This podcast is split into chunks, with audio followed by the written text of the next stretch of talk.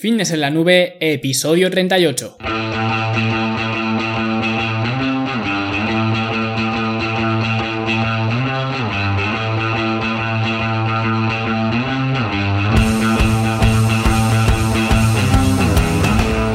Bienvenidos a todos un viernes más, un día más, una jornada más aquí a Fitness en la Nube, a vuestro podcast, a vuestro programa donde hablamos de fitness, de nutrición, de entrenamiento y donde cada viernes os traigo las herramientas, los trucos, los consejos para que construyáis un mejor físico y para que tengáis un estilo de vida más activo y más saludable.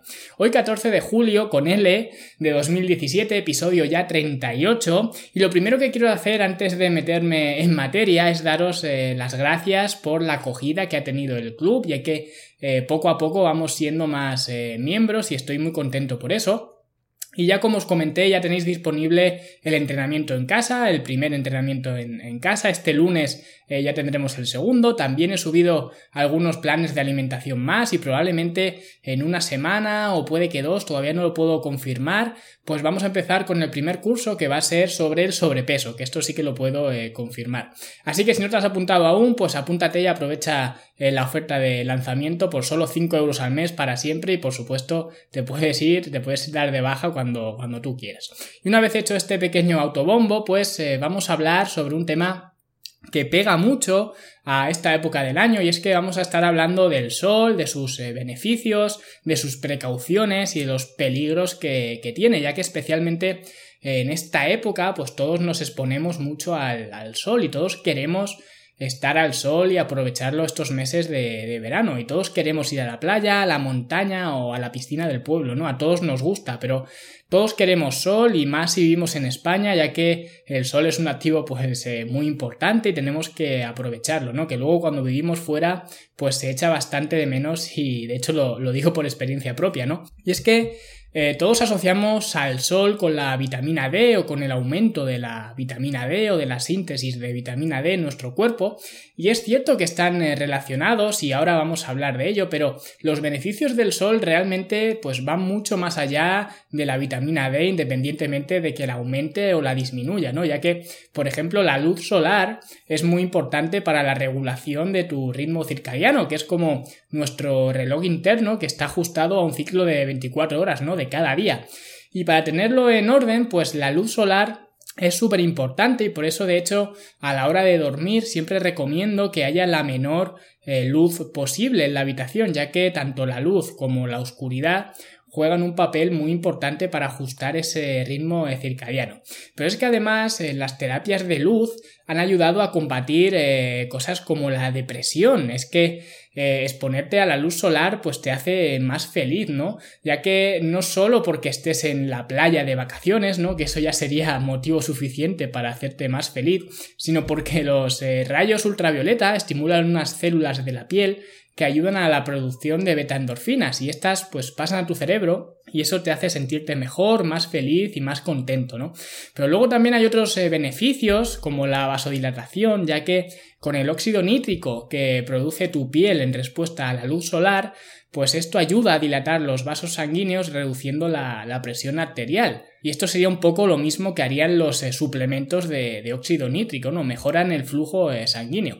Por lo que como vemos, la luz solar no es solo cosa de la vitamina D, sino que también ayuda mucho a nuestro funcionamiento y a nuestra salud en, en general. Pero sí que es cierto que la vitamina D es otro de los factores relacionados con la luz solar o quizás el principal factor eh, de la luz solar, ya que si a todo el mundo le hablas de la vitamina D lo va a relacionar con el, con el sol, ¿no? Y no va nada desencaminado.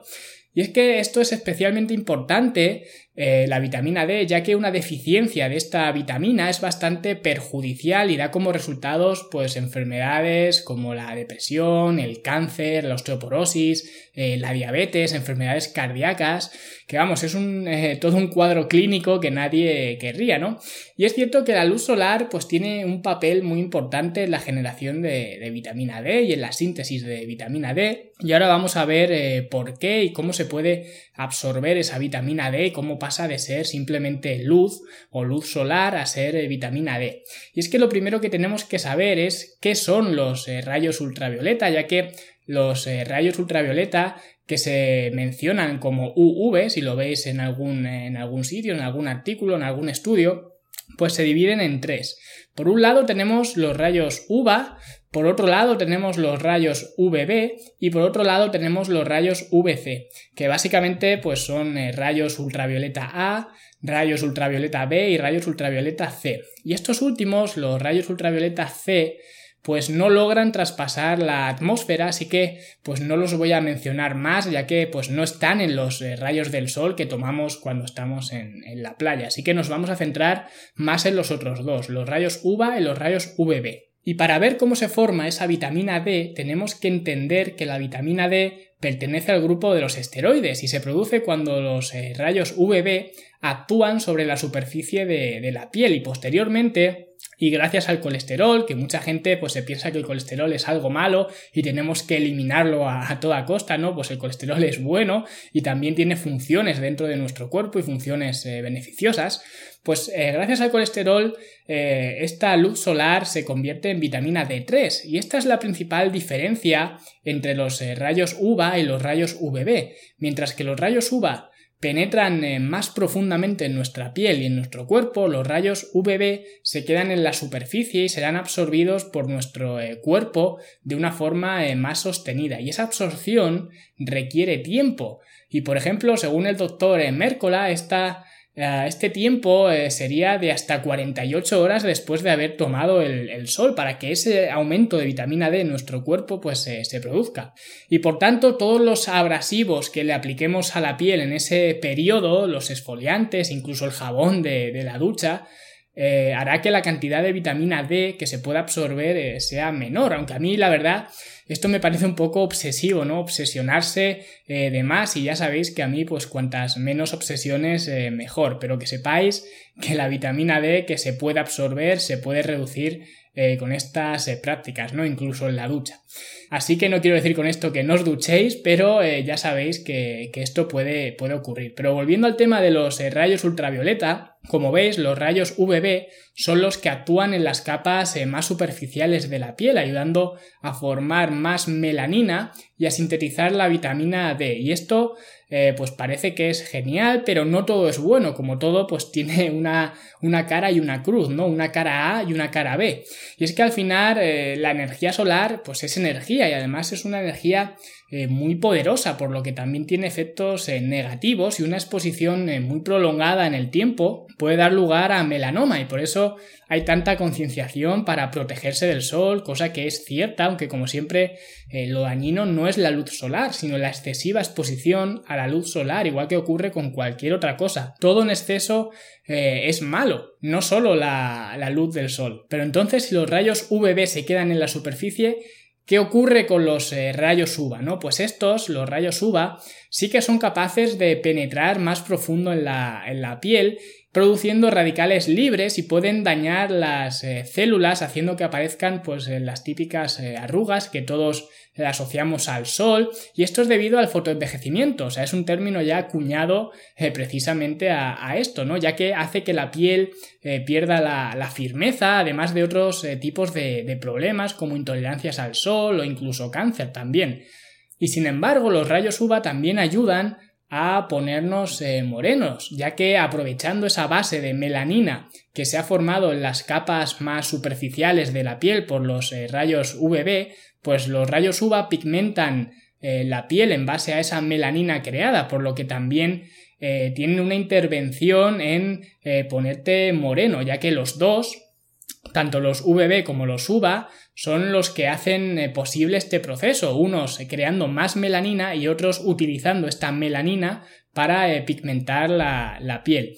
Pero lo curioso de este proceso es que los eh, rayos UVA no ayudan a sintetizar vitamina D, al contrario, debido a los procesos oxidativos con los radicales libres que genera los rayos UVA, realmente se destruye vitamina D en lugar de sintetizarla. Y esto es un mecanismo de defensa del cuerpo y no hay nada malo en él, no hay que temerlo ni, ni nada, todo lo natural del cuerpo pues es bueno, ya que mientras tomamos eh, rayos del sol estamos tomando ambos, ¿no? Tanto los UVA como los VB.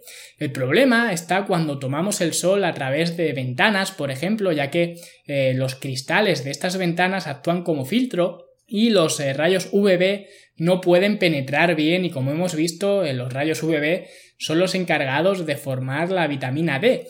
Pero los que sí pueden penetrar eh, por el cristal de las ventanas son los rayos UVA y esto pues crea una descompensación y tu cuerpo al final solo está absorbiendo esos rayos UVA y por ese estrés oxidativo puede darse eh, la situación de que tu cuerpo reduzca la vitamina D aun estando recibiendo luz solar, por lo que podríamos decir que eh, no solo eh, la luz solar ayuda a sintetizar vitamina D, sino que también puede dar lugar a destruirla.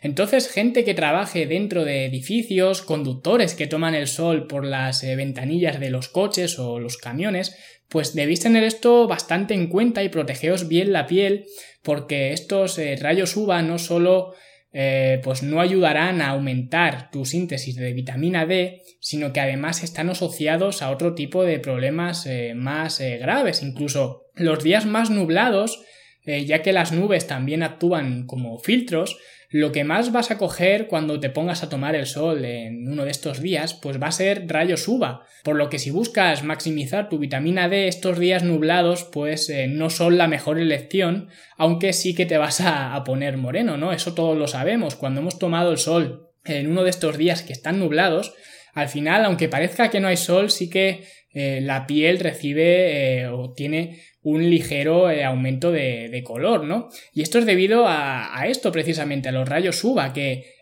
absorbemos cuando estamos en estas situaciones. Pero esto no significa que vayamos a aumentar la síntesis de vitamina D aun tomando esa luz solar.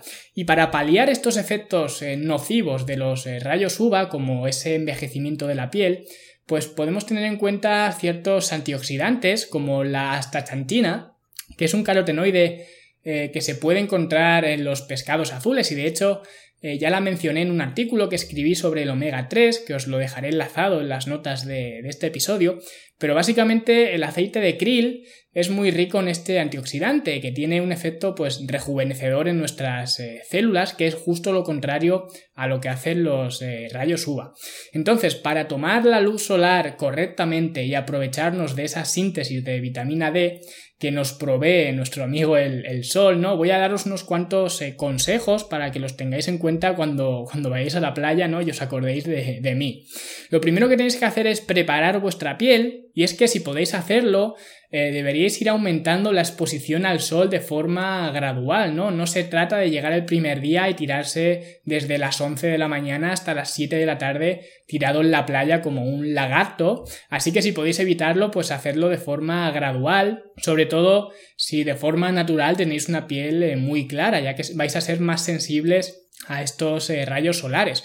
Y sé que esto no siempre se puede hacer, y yo mismo hace unas cuantas semanas pues me fui un fin de semana a la playa y no pude exponerme de, forma gradual, ¿no? No pude hacer una pretemporada, ya que estuve todo el sábado y parte del domingo eh, tirado al sol, ¿no? Pero esto no significa eh, que sea lo correcto y además si lo hacéis pues aseguraos de que os protegéis eh, bien la piel, ¿no? Y también podéis mejorar o incrementar la producción de melanina en vuestro cuerpo consumiendo alimentos ricos en betacarotenos como pues la zanahoria, el tomate, la calabaza, espinacas, que yo recomendaría consumirlos todo el año, ¿no? No simplemente como eh, terapia de choque para ir preparando vuestra piel, ¿no? No hacerlo solo dos semanas antes de, ir a la playa, sino que yo lo recomendaría y lo recomiendo que lo hagáis todo, todo el año, ¿no? Pero es cierto que estos alimentos también van a ayudar a preparar eh, vuestra piel antes de exponeros al sol. Segundo consejo que os daría sería que os protegierais bien la cara y los ojos, ya que eh, la piel de esas zonas es bastante sensible porque es más fina y además precisamente por eso, por ser más fina, más delgada, pues tampoco va a generar mucha vitamina D y al ser más frágil pues necesita más eh, protección, así que protegeosla bien e intentad llevar pues un gorro, una gorra y gafas de sol con buena protección ultravioleta, que ahora hay muchísimas marcas y mucho donde elegir y muchos eh, rangos de, precio de, gafas de sol, ya que se han puesto muy de moda. Y luego el tercer consejo sería intentar eh, no tomar el sol a través de cristales para evitar los problemas que, que, ya hemos comentado, ¿no? Y si lo haces porque lo tienes que hacer, porque trabajas en una oficina, porque conduces un camión, pues protégete bien la piel con un protector, no solo por evitar eh, quemarte, sino por evitar esos problemas eh, internos, esos procesos internos nocivos que, ya he comentado antes. Y por último, ya en el último caso, si te quemas, eh, el aloe vera es, en mi opinión, el mejor remedio para regenerar y reparar la, piel y además es un gel muy fresco que sienta bastante bien. Así que espero que no tengáis que llegar a esta situación de, quemaros para utilizarlo, pero bueno, los accidentes ocurren y, nos ocurre a todo el mundo. Además, el aloe vera lo podéis utilizar de forma habitual y no necesariamente cuando, cuando estéis quemados, ¿no? Por lo que me parece un buen compañero para, la piel en, en general. Y como veis, el sol tiene cosas buenas, pero también tiene cosas malas, y como todo en esta vida, no hay una verdad absoluta, ¿no? Pero tomado con precaución y con eh, mesura es una herramienta estupenda para, el cuerpo y lo mismo ocurre con la vitamina D. Todo el mundo pensamos que tenemos eh, deficiencias de vitamina D y en todos los sitios nos lo están eh, recordando, ¿no? Y en la mayoría de los casos es así, pero también tenemos que tener en cuenta que la vitamina D es una espada de doble filo igual que, igual que el sol, ya que en exceso también es tóxica. No es una vitamina hidrosoluble como la vitamina C que el exceso lo vas a expulsar. En este caso la vitamina D es más eh, peligrosa si nos pasamos con la dosis.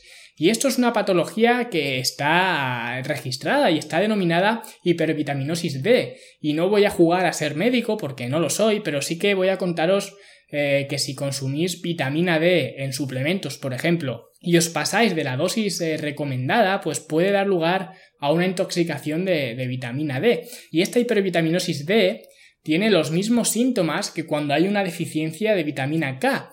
Por lo que si tomas mucha vitamina D y no consumes eh, vitamina K2 en este caso, pues aumenta en exceso la producción extra de, calcio, produciéndose una calcificación en zonas eh, que no quieres que eso pase, como en arterias, en tendones, en ligamentos, incluso cuando el cuerpo intenta expulsar ese calcio de, más por medio de la orina, pues se pueden formar esas piedras en el riñón eh, tan dolorosas por, por, ese calcio, ¿no? Y es que la vitamina K2 es la que ayuda a eliminar el calcio, eh, el calcio de estas zonas, pero si no se consume o tenemos deficiencias de, ella y a cambio aportamos excesiva vitamina D, pues pueden aparecer estos eh, problemas. Y esto es una de las razones por las que eh, muchas eh, marcas de, suplementos, ya sabéis que no soy muy fan de los suplementos, pero muchas marcas, muchos productos vienen con vitamina D y dentro de ese consumo de vitamina D también te incluyen vitamina K,